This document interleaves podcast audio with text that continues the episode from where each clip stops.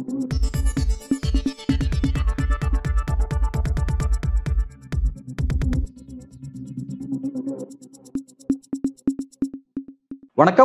இது news focus Tamil இன்றைய நேர்காணலில் நாம் சந்திக்க இருக்கும் சிறப்பு விருந்தினர் அதிமுகவின் முன்னாள் நாடாளுமன்ற உறுப்பினர் திரு கே சி பழனிசாமி அவர்கள். வணக்கம். வணக்கம். சார் அதிமுக பாஜக அந்த கூட்டணி பிளவு அந்த முறிவு அப்படிங்கிறது அதை ஒட்டி பல்வேறு விஷயங்கள் தொடர்ச்சியா பேசப்படும் பொருளா இருந்துட்டு இருக்கு தமிழ்நாட்டுல அந்த செய்திகள்ங்கிறது இன்னும் பரபரப்பு குறையாம அன்றாடம் அது அது சம்பந்தமா ஏதாவது ஒரு செய்திகள் வந்து கொண்டே இருக்கிறது.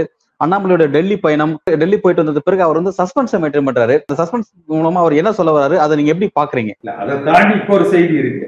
ஓகே. அவர் மெடிக்கல் லீவ்ல போயிருக்காரு. இரண்டு வார காலத்துக்கு மௌன விரதமும் மெடிக்கல் லீவ். இப்பதான் ஒரு ஒரு இன்டர்வியூல நான் சொன்னேன். இது எல்லாம் சரியா இருந்தா அண்ணாமலை வாய் இருபத்தி நாலு மணி நேரம் சும்மா இருக்காதுங்க ஏன்னா நேற்றே அவர் டெல்லியில இருந்து வந்துட்டாரு. இப்ப வரைக்கும் ஒரு நியூஸுமே இல்ல. அவர் எதுவுமே பேசல. அது அப்படி அமைதியா இருக்கிற ஆள் இல்ல. எதையாவது கேட்டா கொளுத்தி போட்டு இருப்பாரு. பத்திரிகையாளர்கள் சந்திப்பு நடந்தது. அங்க எதுவுமே சொல்லல. சஸ்பென்ஸ் ரெண்டு நாள் சஸ்பென்ஸா இருக்க போறேன். இதை வச்சு நீங்க என்ன வேணா எழுதிக்கோங்க அப்படின்னு சொல்லிட்டு தான் போனாரு. சொல்லிட்டு போனாரு. இன்னைக்கு மெடிக்கல் லீவ் அப்ளை பண்ணி மருத்துவமனையில் ஓய்வு. ரெண்டு வாரத்துக்கு ஓய்வு என்று அறிவித்திருக்கிறாங்க. அப்ப நாளைய அந்த கூட்டம் வந்து அவர் இல்லாமல் வேறொருவர் தலைமையில் அநேகமா அவர் கேசவ விநாயகம் அவருடைய தலைமையிலோ அல்லது மேலிட பார்வையாளர்கள் யாராவது தலைமையில நடக்குதான்னு தெரியல. ஓகே. இப்ப இப்போதைக்கு கிடைத்திருக்கிற செய்தி அண்ணாமலைக்கு இரண்டு வாரம் மெடிக்கல் லீவ் பாஜகவுடைய தலைமை வெளியிட்டிருக்க செய்தியா? எனக்கு இப்ப வந்த ஒரு வந்து. ஒரு நம்பகத்தகுந்த வட்டாரங்கள்ல இருந்து கிடைக்கப்பட்ட செய்தி. மிக நம்பகமான வட்டாரங்கள்ல இருந்து கிடைக்கப்பட்ட ஒரு செய்தி. உங்களுக்கு தான் முதல்ல அதை பகிர்ந்துக்கிறேன். இது எதை காட்டுது அப்படின்னு பார்த்தீங்கன்னா நிதியமைச்சர் நிர்மலா சீதாராமன் அவர்கள் நேற்று கோவையில தங்கியிருந்தாங்க. நேற்று காலை சில சட்டமன்ற உறுப்பினர்கள் அவர்களை சந்தித்தார்கள். நேற்று எடப்பாடி பழனிசாமிய அஹ், பாஜகவுக்கு தரகு வேலை பார்க்கிற இரண்டு மணிகள் காலையில ஒரு மணி இரவுல ஒரு மணி எடப்பாடி பழனிசாமியோட ஆலோசனை செஞ்சாங்க. இன்னைக்கு அண்ணாமலை மெடிக்கல் லீவ்ல போறாரு. அப்ப எல்லா டாட்ஸையும் கனெக்ட் பண்ணுங்க. எல்லா புள்ளிகளையும் இணைத்து பார்த்தீங்கன்னா விடை தெரியும். அப்ப சார் நீங்க பொதுவா நீங்க பொதுவா வந்து அரசியல்ல எல்லாத்தையும் வெளிப்படையா பேசக்கூடியவரு. நீங்க டாட் வச்சு சொல்றீங்க? நீங்க வெளிப்படையா பேசலாம் நினைக்கிறேன். இல்ல நான் கூற வருகிற சில கருத்துக்களுக்கு என்ன காரணம் அப்படிங்கறத நான் சொல்றேன். இந்த புள்ளிகளை. எல்லாம் இணைத்தால் நமக்கு தோணுவது என்ன? தோன்றுவது ஒன்று. அண்ணாமலை தலைவர் பதவியில மாற்றமோ அல்லது அண்ணாமலையை வைத்துக் கொண்டே ஒரு குழு அமைக்க திருமதி நிர்மலா சீதாராமன் அவர்கள் தலைமையில இது ஒரு குழுவாக அமைக்கப்பட்டு அந்த குழு நாடாளுமன்ற தேர்தல் குறித்த பணிகளை அந்த குழு கவனிக்குமா? இவர் அப்ப இரண்டு வார காலத்திற்கு அந்த நடைபயணம். ஆனா ஒரு விஷயங்க எனக்கு அதாவது நான் வந்து தந்தி தொலைக்காட்சியிலேன்னு நினைக்கிறேன். என் ட்விட்டர்ல போட்டிருப்பேன். அண்ணாமலை இந்த நடைபயணம் முடிக்கிறதுக்குள்ள இரண்டு விஷயங்கள் நடக்கும்னு சொன்னேன் அது என் ட்விட்டர்ல இருக்கு. அது ஒரு விஷயத்தை குறித்து நான் போட்டிருப்பேன். ஒன்று அதிமுகவோட கூட்டணி இருக்காது. அது மட்டும் ட்விட்டர்ல இருக்கும். ஆனா தந்தியில அதே டேட்ல முப்பத்தொன்னு ஏழு. முப்பத்தி ஒண்ணு ஏழு ரெண்டாயிரத்தி இருபத்தி மூணு. ரெண்டாவது அல்லது தலைவர் பதவியில இவர் இருக்க மாட்டாருன்னு சொல்லிடுவார் முப்பத்தி ஒண்ணு ஏழு ரெண்டாயிரத்தி இருபத்தி மூணு. அன்னைக்கு சொன்னதுல இரண்டு விஷயங்கள் நடக்கும். அண்ணாமலையினுடைய நடைபயணம் முடிகிற பொழுது அதிமுகவோட கூட்டணி இருக்காது ஒன்று. அல்லது அண்ணா பாஜக தலைமை பொறுப்புல அண்ணாமலை இருக்க மாட்டார். முன்குறிச்சு சரியா கணிச்சிருக்கீங்க அப்படிங்கிறீங்க. அது- அதனாலதான் புள்ளிகளை நான் வந்து இணைத்து பாருங்க அப்படின்னு சொல்லி சொல்றோம். அண்ணாமலை தலைமை பொறுப்புல இல்ல அப்படிங்கறது அது இருக்கக்கூடாதுங்கிறது அவரே விரும்பினாரு. அதுதான் பல இடங்கள் அவர் வெளிப்படுத்தவும் செஞ்சாரு. எதனால இருக்க மாட்டேன்னு சொன்னார். என்ன நடந்தால் இருக்க மாட்டேன்னு சொன்னார். அதிமுகவோடு கூட்டணி என்றால் அண்ணாமலை அதுல இருக்க மாட்டேன் இருக்க மாட்டேன். இருக்க மாட்டேன்னு சொன்னாரு ஆமா. அண்ணாமலை இல்லைன்னா கூட்டணி. இது வந்து இண்டிகேஷன் ஃப்ரம் இது வந்து ஒரு சமிக்கை. பாஜக தரப்புல இருந்து கிடைக்கப் பெறுகிற ஒரு சமிக்கை. சார் இப்ப அப்படின்னா எடப்பாடி பழனிசாமி இந்த முறிவு குறித்து ரொம்ப அமைதியா இருந்தாரு. அவர் அந்த மௌனத்தை கலைச்சிட்டாரு. சேலத்துல பேசியிருந்தாரு. நீங்களும் பார்த்துப்பீங்கன்னு நினைக்கிறேன்.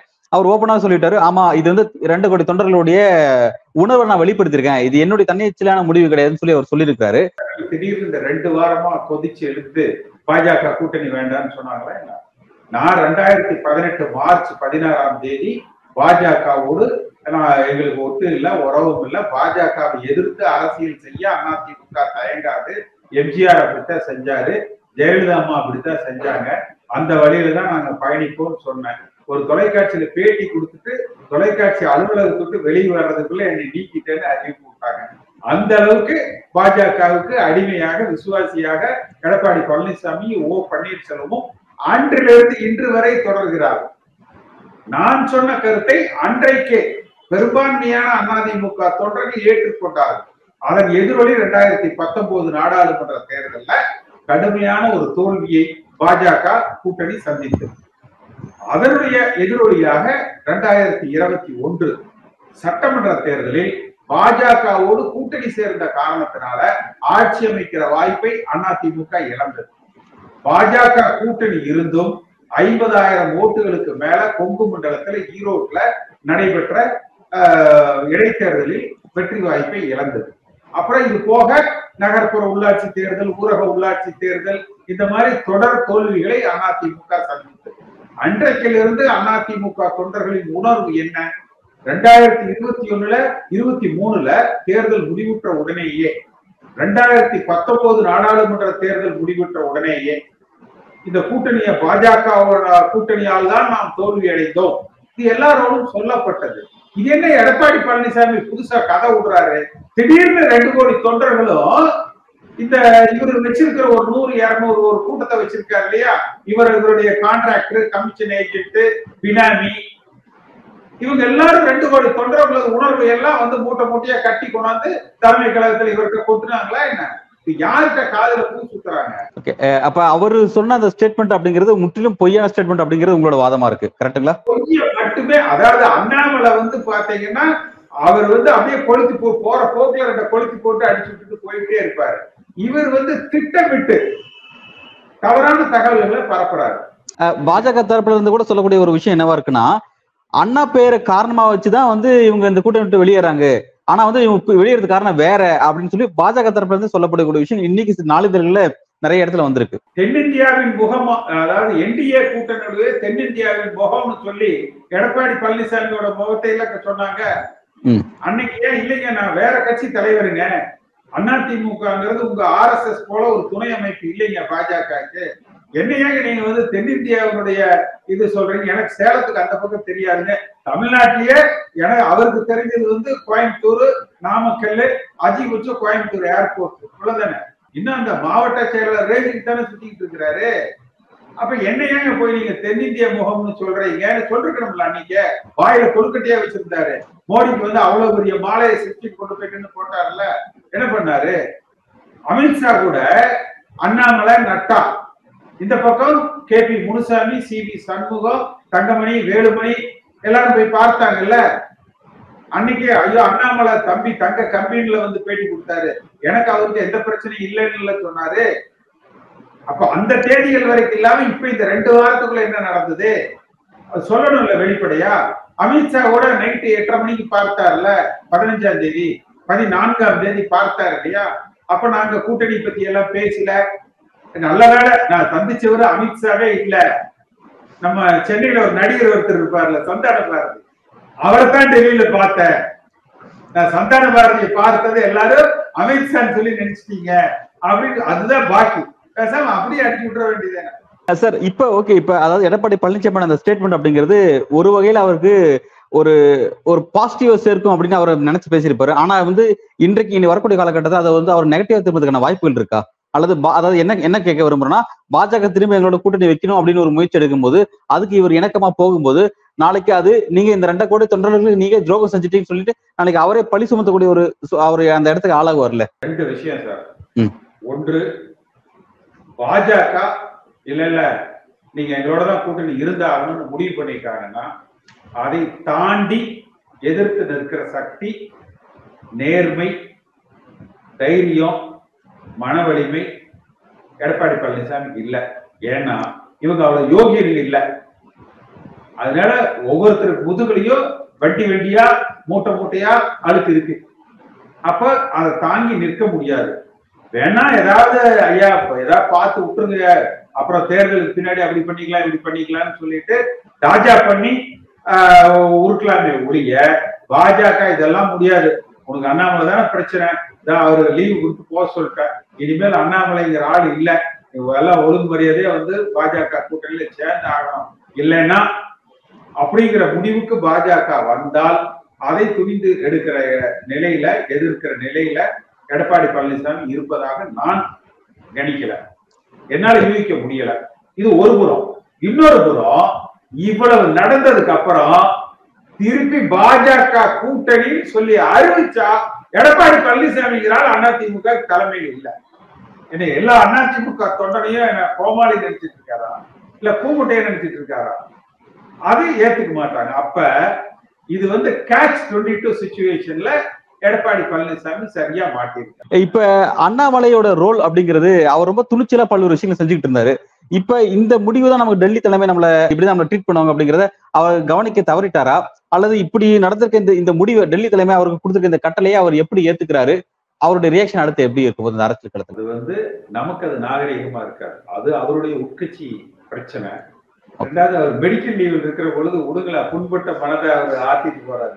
நம்ம ஏன் போய் அவரை மறுபடியும் காயப்படுத்தலாம் okay our immatured politician unfit unfit person for politics அவர் இன்னும் அந்த என்றைக்கு தமிழ்நாட்டினுடைய பாஜக தலைமை தலைவர் பொறுப்பு என்பது ஒரு மாவட்ட எஸ்பி மாவட்ட காவல்துறை கண்காணிப்பாளரை ஆஹ், பொறுப்பை விட பதினைந்து மடங்கு கீழானதுன்னு நினைச்சாரோ அவர் வந்து அந்த தலைமைக்கு தகுதி இல்லாதவர் நாம் வகிக்கிற பதவியை நாம் நேசிக்கணும். நாம் இருக்கிற கட்சியை நாம் நேசிக்கணும். நீங்க என்றைக்கு வந்து இந்த தலைவர் பொறுப்பை விட நான் பதினைந்து மடங்கு வலிமையான ஐபிஎஸ் மாவட்ட காவல்துறை கண்காணிப்பாளராக இருந்தேன் என்று அவர் பேசுகிறாரோ அன்றைக்கு அந்த பொறுப்புக்கு அவர் தகுதியற்றவர் ஆகிவிட்டார் ஒரு சரியான கட்சியாக இருந்திருந்தா அடுத்த நிமிஷம் அவர் அதிலிருந்து தூக்கி இருப்பாங்க கட்சி விட்டு நீக்கி இருப்பாங்க பாஜகவை முறைச்சுக்கிட்டு இபிஎஸ் வந்து அதிமுக பிரிச்சுக்கிட்டு வெளியில வந்தது அந்த நிகழ்வு அப்படிங்கிறது வந்து எல்லாரும் என்ன சொன்னாங்கன்னா வந்து இடி விஷயங்கள் இருக்கு. அதுக்கெல்லாம் உட்பட்டு தான் இருக்கணும் அப்படிங்கிற விஷயம் சொன்னாங்க. அதை எப்படி இபிஎஸ் சமாளிப்பார் அப்படிங்கிற கேள்வி ஒன்று அவர்கிட்ட இருந்தது. இன்னொரு விஷயம் சொல்லப்பட்ட விஷயம் என்னது அப்படின்னா ஒற்றை தலைமை விஷயத்துல ஓபிஎஸ் நீங்க காலி பண்ணிட்டீங்க. அடுத்ததா வந்து இப்ப இருக்கிற கூட்டணிக்குள்ளே அடுத்த ஒரு இன்னொரு ஒரு தலைமை உருவாக்குறதுக்கு பாஜக முயற்சி செலுது அது வந்து அதே கொங்கு மண்டலத்துல தான் அப்படிங்கிற ஒரு விஷயம் சொன்னாங்க. நீங்களும் அதை கரெக்டா பல இடங்கள் சொல்லியிருக்கீங்க. அது எஸ்பி வேலுமணி தான் அப்படிங்கறத கூட சொல்லப்பட்ட விஷயமா இருக்கு. இப்ப அண்மையில நிர்மலா சீதாராமன் அமைச்சரை சந்திச்சு மூன்று எம்எல்ஏக்கள் அப்படிங்கிற அந்த விஷயம் கூட அது அவருடைய தூண்டுதலின் பேர்ல நடந்த ஒரு நிகழ்வு அப்படின்னு சொல்லப்படுது. இதை நீங்க எப்படி பாக்குறீங்க? ஏக்நாத் சிண்டே ஆபரேஷன் இல்ல. இல்ல. அதுக்கு முற்றுப்புள்ளி வச்சாச்சு. அண்ணாமலை மெடிக்கல் லீவ்ல போனதுக்கு அப்புறமா இருக்கக்கூடிய இப்ப இருக்க நடைபெறுகிற நிகழ்வை வைத்து நாம் கணிக்கக்கூடியதுங்கிறது அல்லது எதிர்பார்க்கக்கூடிய அரசியல் நகர்வுங்கிறது ஏக்நாத் சிண்டே ஆபரேஷன் கிடையாது. கிடையாது. அஜித் பவார் ஆபரேஷன் கிடையாது. திரும்ப ரெண்டு தரகு வேலை பார்க்கிற மணிகளும் எடப்பாடி பழனிசாமியும் ஒன்னா சேர்ந்து பாஜகவிடத்துல ஏதோ ஒரு மீண்டும் அதிமுகவை நேரடியாகவோ மறைமுகமாகவோ மீண்டும் அடிமைப்படுத்துகிற நிகழ்வை நோக்கி பயணிக்கிறார். மூத்த பத்திரிகைகளை தராஸ் ஷாப் பண்றவங்கலாம் வந்து ஒரு விஷயத்தை கணிச்சாங்க. என்ன சொன்னாங்கன்னா எடப்பாடி பழனிசாமி ஓப்பனா ஓப்பனா டிக்ளேர் பண்ணிட்டாரு அவர் தன்னோட கருத்தை. இனிமேல் திரும்ப வந்து பாஜக கூட்டணிக்கு அவர் போனார்னா இக்கட்டான சூழ்- சூழ்நிலை கொண்டு வந்து விட்டுரும் சொல்லி சொன்னாரு. அதே தராசு ஷாம் இன்னும் கருத்தையும் சொல்லியிருப்பார். அரசியல்ல இந்த மானம் அவமானம் ரோசம் இதெல்லாம் பார்க்க கூடாதுங்க அரசியல் எதுவுமே அசிங்கம் இல்லைங்க இது- இதையே அவரே தான் சொல்லுவார். பல நேரம் சொல்லுவாரு அது அது அண்ணாமலை நோக்கி அவர் அந்த கருத்தை சொல்லுவாரு. இப்ப அது வந்து இபிஎஸ் நோக்கி திரும்ப அந்த கருத்து. எல்லா அரசியல்வாதிகளுக்கும் அது பொருந்தும் இல்ல. நீங்க எடப்பாடி பழனிசாமிங்கிறவரு எத்தனை யூ டர்ன் அடிச்சிருக்கிறாரு? சசிகலா அவர்களை பார்த்தீங்கன்னா எப்படி புழுவா நெளிஞ்சாரு? அதற்கப்புறம் அதே சசிகலாவை வேற மாதிரி டீல் பண்ணாரு.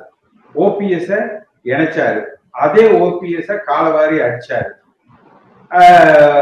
அதே மாதிரி பாஜகவும் இவ்வளவு நாள் நெளிஞ்சாரு. இப்ப கொஞ்சம் ஆஹ் எந்திரிச்சு அவங்க கிட்ட சில சமிக்கைகளை கொடுத்தார். அது ஒருவேளை முழுமையான விளைவுகளை அவர் கணிக்கலையோ என்னவோ. இப்ப அந்த விளைவுகள் கணிக்கப்படுகிற பொழுது பேசப்படுகிற பொழுது கொஞ்சம் புரிஞ்சுக்கலாங்க. அதான் நேரடியாகவோ மறைமுகமாகவோ ஏதேனும் ஒரு இணக்கத்துக்கு அவர் தயாராகிறார். அது எந்த அளவுக்கு? அதாவது நூத்துக்கு நூறு முன்பு இருந்தது போலவா? இல்ல ஏதேனும் ஒரு மறைமுக இதா ஏதோ நடக்குதுங்க. எனக்கு இந்த ஏன் இப்ப திடீர்னு நான் இதை சொல்றேன்னா அண்ணாமலை மெடிக்கல் லீவ்ல போறார் அப்படின்னா அப்ப இதன் பின்னணியில் ஏதோ நடக்குது. நிர்மலா சீதாராமன் அவர்கள் கோவையில நேற்று தங்கி இருந்தார் அவர் அமைச்சராக இருக்கிறது ஒன்பது ஆண்டு காலத்துல கோவையில அவர் தங்கி இருந்தது இதுதான் முதல் முறை. முதல் முறை. அதிமுக சட்டமன்ற உறுப்பினர்கள் அவரை சந்தித்தது மக்கள் நலன் கருதி சந்தித்தது இதுதான் முதல் முறை. திமுக பிரதிநிதிகள் ஆஹ், மத்திய அமைச்சர் சந்திச்சா வந்து காவிரி பிரச்சனை நாங்க சந்திச்சா வந்து கூட்டணியா அப்படின்னு சொல்லி எடப்பாடி பழனிசாமி சொன்னாரு.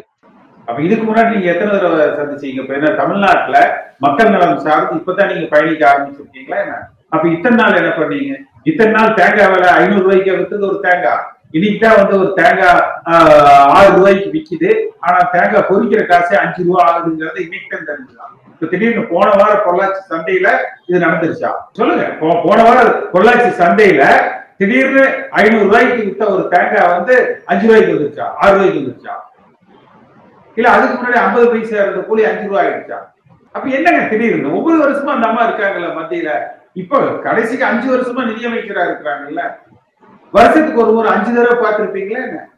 என்னைக்காவது விவசாயிகள் பிரச்சனை குறித்து அந்த அம்மாட்ட பேசியிருப்பீங்களா என்ன? எதுவுமே பேசலையே. நீங்க போனா உங்ககிட்ட இருக்கிற இடி ரைடு உங்க மேல இருக்கிற சிபிஐ வழக்கு இதை சரி பண்ணத்தானே போயிருக்கிறீங்க? இதெல்லாம் நம்புற மாதிரி இல்லைங்க. நான் நான் அதாவது என்னுடைய கருத்தையே பாத்தீங்கன்னா இப்ப நான் மாட்டிக்கிட்டேன். மாட்டிக்கிட்டேங்கிறது அண்ணாமலை மெடிக்கல் லீவ் அதை வச்சு கூட்டி கணக்கு பார்த்தீங்கன்னா இது எங்கேயோ வேற டைமென்ஷன்ல திரும்புது. எடப்பாடி பழனிசாமி முன்னால போனா முட்டு பின்னால வந்து இடிக்கும். இந்த நாடாளுமன்ற தேர்தல் ரெண்டாயிரத்தி இருபத்தி நாடாளுமன்ற தேர்தல பாஜக ரேடார்ல தமிழ்நாடு கிடையாது. ஏன்னா வந்து தமிழ்நாட்டுல அந்த இந்திய கூட்டணி ரொம்ப வலிமையா இருக்கு. முப்பத்தொன்பது முப்பத்தொன்பது அவங்க தான் பெற போறாங்க அப்படிங்கிற சர்வே முடிவு வந்திருக்கு. அதனாலதான் வந்து அண்ணாமலை வந்து சரி வெற்றி இல்லை நமக்கு தோல்வி இல்லைன்னு ஆகி போச்சு அப்படிங்கிற மாதிரி அந்த இடத்துல நம்ம வந்துட்டோம். அதனால இப்ப நம்ம வந்து அதிமுக ஏன் கூட்டணி வைக்கணும்? நம்ம அவங்கள விட்டு விலகி வந்துருவோம். தனித்து நம்மளோட அரசியல் செய்வோம் அப்படின்ற இடத்துக்கு அவர் நகர்ந்ததா சொல்லப்படுது. திரும்ப அது மாறுது மாதிரி தெரியுது சார். யாராவது ஒரு மத்தியில ஆள்றவங்க தமிழ்நாட்டுல நம்ம நாற்பது தோத்துட்டோம் அப்படின்னா அவங்க அரசியல் கட்சி நடத்துவாங்களா என்ன? ஏதேனும் ஒரு கூட்டணி கணக்கை போட்டு வெற்றி பெறணும். அப்ப இன்னும் என்ன நினைப்பாங்க? அதிமுகவோட இன்னும் கொஞ்சம் விட்டு கொடுத்து நீக்கு போக்காக நம்ம இழுத்து பிடிச்சு வெற்றி பெறுகிற வாய்ப்பை அதிகப்படுத்தணும்னு தான் நினைப்பாங்க. யாராவது இல்ல அந்த நாற்பது தொகுதி போனா போயிட்டு போது விட்டுருங்க. அப்படி நினைப்பாங்களா? எந்த அரசியல் கட்சியும் நினைக்காது. அப்படி நினைச்சாங்கன்னா அவங்க சாமியார் மட நடத்துறாங்கன்னு அர்த்தம். கட்சி நடத்தல. நினைக்க மாட்டாங்க. அந்த மாதிரிலாம் யாரும் நினைக்க மாட்டாங்க. அப்ப அண்ணாமலையுடைய இந்த ஆக்டிவிட்டிஸ் அதாவது ஏடிஎம்கே டிஸ்டர்ப் பண்ண மாதிரி இந்த ஆக்டிவிட்டிஸ் எல்லாம் ரொம்ப நாளா நடந்துட்டே இருக்கு. அப்ப இதனால வரையும் டெல்லி பாஜக ஏன் ரொம்ப சைலண்டாவே இருந்திருக்காங்க? அவருக்கு அரசியல் அனுபவம் இல்லைங்க நீங்க முதல்ல ஒரு ஒரு சார் அதிகாரியோட மென்டாலிட்டி வேற. ஒரு காவல்துறையில அவருக்கு வந்து ஒரு ஐபிஎஸ்க்கு ட்ரைனிங் கொடுக்குறாங்க. எதுக்கு ட்ரைனிங் கொடுக்குறாங்க? எப்படி ஒரு கூட்டத்தை கலைக்கிறது? எப்படி தடியடி பிரயோகம் பண்றது? எப்படி துப்பாக்கி பிரயோகம் பண்றது? அப்ப கரெக்டா அவர் இங்க என்ன பண்றாரு? எப்படி கூட்டணியை கலைக்கிறது? கூட்டத்தை கலைக்கிற மாதிரி கூட்டணியை கலைக்கிறது. எப்படி எல்லாம் அது கண்ணீர் போக கண்ணீர் போக குண்டு வீசி அவனை கதற அடிக்கிறது இதுதான் அவர் செஞ்சாரு? அரசியலுங்கிறது என்னன்னா எப்படி கூட்டத்தை சேர்த்துறதுங்கிறது தான் எல்லோரையும் ஒருங்கிணைச்சு ஒன்னா கொண்டு போறது அரசியல். போலீஸ்கார மென்டாலிட்டி என்னங்க? ஏ என்னப்பா நாலு பேர் ஒன்னு நின்னு பேசிட்டு இருக்கிறீங்க போ. இதான போலீஸ்காரன். அரசியல்வாதி என்ன? நடந்து போகையில் கூட நம்ம சுத்தி நாலு பேர் இருக்கணும்னு நினைச்சா தாங்க அவன் அரசியல்வாதி. ரைட் சார் அப்படின்னா நாட்டை ஆளக்கூடிய பாஜகவுக்கு தமிழ்நாடு போன்ற ஸ்டேட்டுக்கு யார தலைவரா போடணும் அப்படிங்கறத யோசிச்சிருப்பாங்க. நீங்க சொன்ன மாதிரி ஒரு போலீஸ் பேக்ரவுண்ட்ல இருக்கிற ஒருத்தர் போட்டா சரியா இருக்கான்றத நிச்சயமா அவங்களும் உணர்ந்திருப்பாங்க. அப்படி இருந்தது ஏன் அந்த தவறு செஞ்ச? போ- போலீஸ் பேக்ரவுண்டுன்னே இல்ல. அதிகாரி அதிகாரி தான் அரசியல்வாதி அரசியல்வாதி தான் அரசியல்வாதி நிறைய ஊழல் பண்ணாலும் என்ன பண்ணினாலும் ஒரு கொஞ்சம் அவனுக்கு மனசுல ஏதேனும் தன்னை சுற்றி இருக்கிறவர்களுக்கு தான் இருக்கிற கட்சிக்கு விசுவாசமாக இருக்கணும். நாலு பேருக்கு நல்லது செய்யணும். அதெல்லாம் இருக்கும். ஒரு அதிகாரிக்கு பாத்தீங்கன்னா அதெல்லாம் வந்து இருக்காது. எனக்கு தெரிஞ்சு நீங்க ஒரு அண்ணாமலை வருவதற்கு முன் இருந்த பாஜக முன்னணி தலைவர்கள்ல எவ்வளவு பேர் இப்ப அண்ணாமலையோட இருக்கிறாங்கன்னு பாருங்க. யாராவது காட்டுங்களா? யாராவது காட்டுங்க. எல்லாம் அவங்கவுங்க செதறடிச்சு செதறியில இருக்காங்க. அதனால இது பாவம். அண்ணாமலை பத்தி நம்ம ஒண்ணும் ஜாஸ்தி பேச வேண்டாம். விடுங்க. ஓகே சார் என்னோட ஃபைனல் கொஸ்டின் பட் இப்போ நீங்க சொல்றீங்க கடந்த கால பாஜக தலைவரோட அண்ணாமலை கம்பேர் பண்ணி நீங்க ஒரு ஒப்பீடு சொல்றீங்க. இந்த ஒப்பீடு டெல்லி பாஜகவும் தெரிஞ்சிருக்கும் தானே? அவரோட ரெகுலரா அவரோட ஆக்டிவிட்டிஸ் அதனால கட்சி தமிழ்நாட்டுல எப்படி வளருது இந்த ஸ்ட்ராட்டஜிஸ்லாம் அவங்களுக்கு போய் தான் செஞ்சிருக்கும். அப்படி இருந்து ஏன் அண்ணாமலை இவ்வளவு நாள் வரையும் அவரோட விருப்பத்துக்கு இங்க அலோவ் பண்ணாங்க அப்படின்னு பார்க்க வேண்டியது இருக்கு? அதெல்லாம் அவங்க உட்கட்சி பிரச்சனை. ஏதோ கட்சி வளருது. எடப்பாடி பழனிசாமிக்கு அண்ணாமலைக்கும் ஒரு சமரசம் செஞ்சு வச்சுட்டோம். அதனால வந்து முன்ன பின்ன போனாலும் எல்லாம் எலெக்ஷன்ல ஜெயிச்சிடலாம். அந்த மாதிரி தான் நினைச்சிருப்பாங்க.